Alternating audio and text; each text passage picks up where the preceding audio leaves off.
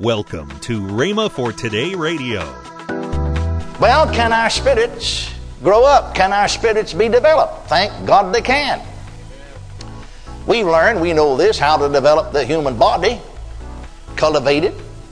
We know how to cultivate and develop the intellect until people have become mental gymnasts. We've developed the human body until people have become physical athletes.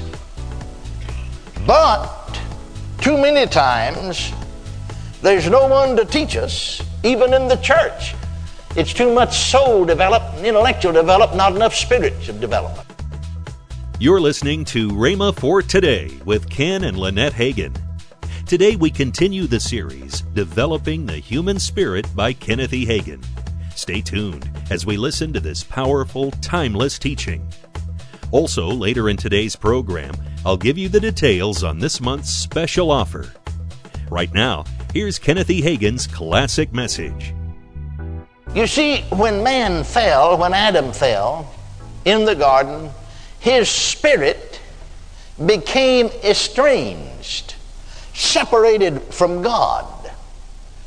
And you'll notice and find that in individuals. Paul said there in Romans 7 9, I was alive without the law once, but when the commandment came, sin revived and I died. Now you see, you'll notice that he said he is the father of spirits. And that which is born of the flesh is flesh, and that which is born of the spirit, spirit. And of course, our bodies, we partake of our nature of our earthly parents when we were born. But where did our spirits come from? Well, they came from God. And what Paul was saying there in Romans 7 9, I was alive. He's talking about his spirit was alive unto God before he got old enough to know right from wrong and reach the age of accountability. And when the commandment came, sin revived, the sin nature that was in his flesh, not in his spirit, revived, and he died. That is, his spirit was estranged from God, his spirit was separated from God. I made mention of the fact that I remember as a little boy, my spirit was, was alive unto God. And I would say, I'm going to be a preacher. And I'd get out as a little fella, just four years old, and preach to the cabbage heads. And five years old, and preach to the beanstalks. Then I got up about nine years old. The commandment came, sin revived, and I died. And from about 9, 10, 11, 12, 13, 14, 15, my spirit was no longer, even though I went to church, my spirit was no longer alive unto God. It was estranged from God. I'm going to be a lawyer. But you see, the moment that my spirit was reborn, and my spirit had come back into fellowship with God. That very night that I was born again, I said to the Lord, All right, Lord, you get me up from here because I was bedfast and I'll go preach. Praise God. And He got me up and I went to preach. And I've been at it ever since then for 45 years plus.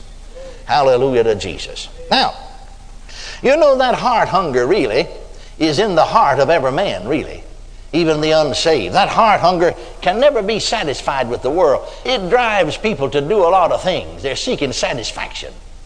But that heart, that spirit hunger that's on the inside of every man, is perhaps the most outstanding feature of man, and it can never be satisfied until he finds God, until his spirit is back into fellowship with the Father God. We know that. Uh, you and I have been born again. We read here, being born again. I like that, as Peter said here, not of corruptible seed, but incorruptible, even the word of God that liveth and abideth forever. But now then, after we're born again, we need to develop our spirits. We need to grow spiritually. We need to grow up spiritually. And that's what he's talking about when he said, The spirits of just men made perfect. And uh, actually, that word, and some translations read that way the spirits of just men made mature. Now, then, over in Ephesians, the fourth chapter, you will find that uh, the Bible tells us that when Jesus ascended on high, for instance, the fourth chapter, the 11th verse, when he ascended on high, he gave some apostles, and some prophets, and some evangelists, and some pastors and teachers. For what purpose did he give them? For the perfecting of the saints, for the work of the ministry, for the edifying of the body of Christ, till we all come in the unity of the faith and of the knowledge of the Son of God unto a perfect man, unto the measure of the stature of the fullness of Christ that we henceforth be no more children, tossed to and fro and carried about with every wind of doctrine, by the sleight of men and cunning craftiness whereby they lie in wait to deceive, but speaking the truth in love, may grow up into him in all things which is the head, even Christ. May grow up. He wants us to grow. He wants us to develop. This is spiritual growth. This is spiritual development. And twice in the scriptures, these ministries, gifts have been given for the perfecting of the saints. Till we all come in the unity of the faith and the knowledge of the Son of God unto a perfect man. Some translations reads unto a mature man. In other words, what he's talking about is a grown up person spiritually, just like a person may become grown up physically. Well, can our spirits grow up? Can our spirits be developed? Thank God they can. We've learned, we know this, how to develop the human body, cultivate it. We know how to cultivate and develop the intellect until people have become mental gymnasts. We've developed the human body until people have become physical athletes. But too many times there's no one to teach us, even in the church. It's too much soul developed intellectual developed, not enough spiritual development. And no one has taught us to develop our spirits. Well, you see, first of all, realize this in spiritual development that your spirit is the real you. Begin with that. Your spirit is the real you. Your body's not the real you the outward man. There is an inward man. The Bible speaks of an outward man and an inward man. Paul talks about, I'm going to depart. Talking about physically dying. I'm going to depart and be with Christ, which is far better. Now, who's going to depart? He is. Not his body, but he is. Paul said again, I keep under my body. 1 Corinthians 9 27. I keep under my body. Who does I do? I bring it. Now, see, if your body was really you, he'd have said, I keep myself under, I bring myself into subjection. He didn't say that 1 Corinthians 9 27. He said, I keep my body under. I bring it into subjection. Calling his body it, bringing it into subjection to what? To his spirit.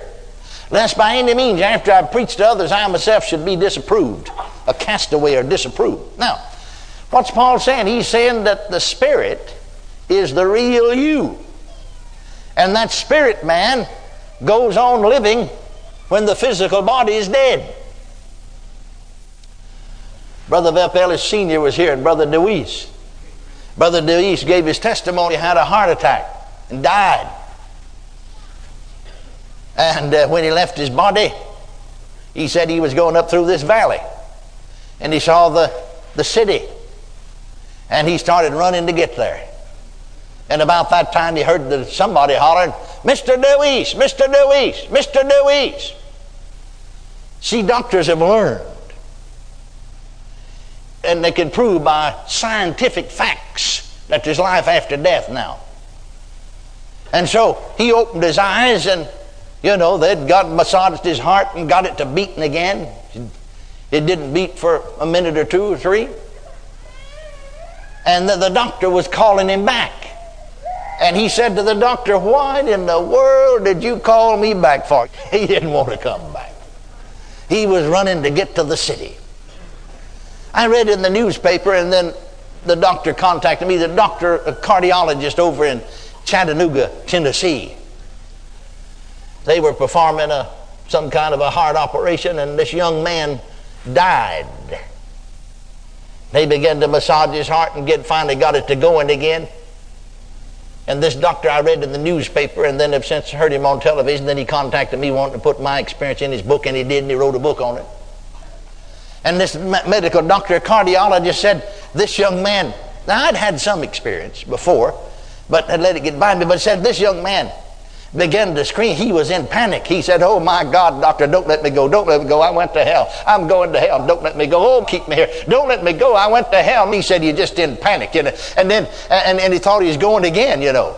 And the way this doctor told the newspaper reporter at that time, because he hadn't gotten saved then himself, he was a church member and thought he was, he said, That scared the fool out of me.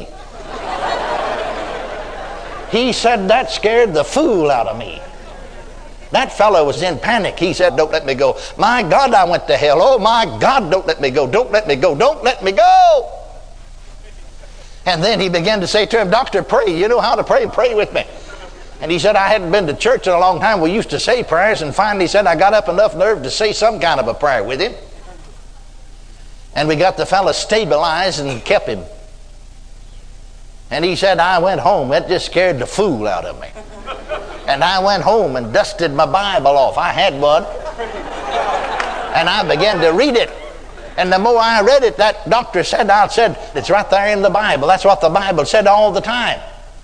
And he said, You see, we've proven. He goes on to give case experience after case experience of bringing people back. He said, I notice the Christians are always at peace.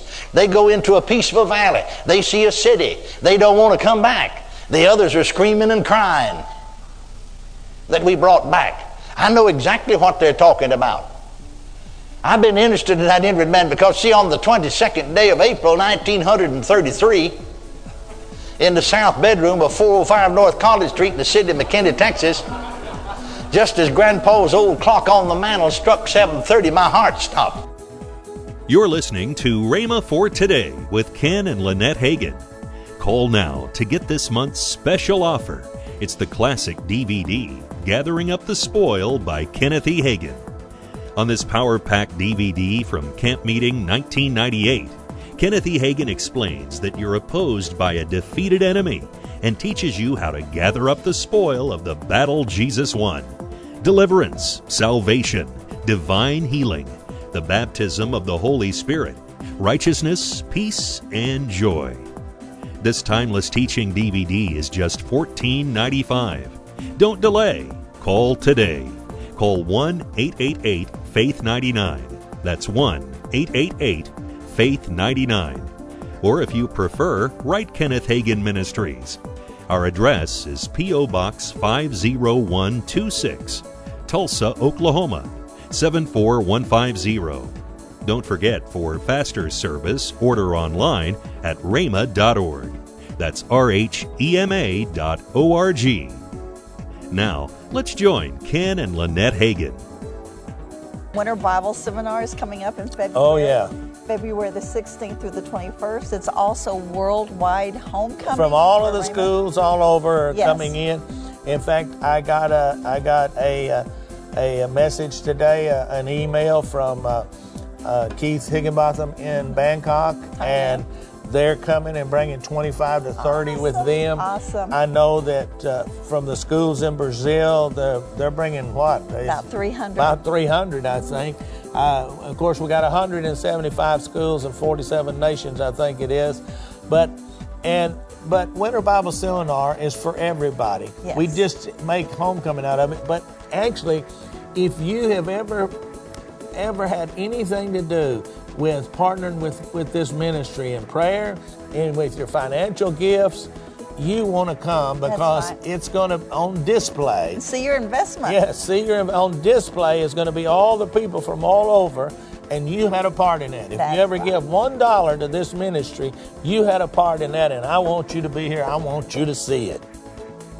Tomorrow on Rhema for Today, we continue with the teaching by Kenneth E. Hagin, Developing the Human Spirit. Thanks for listening to Rhema for Today with Ken and Lynette Hagin.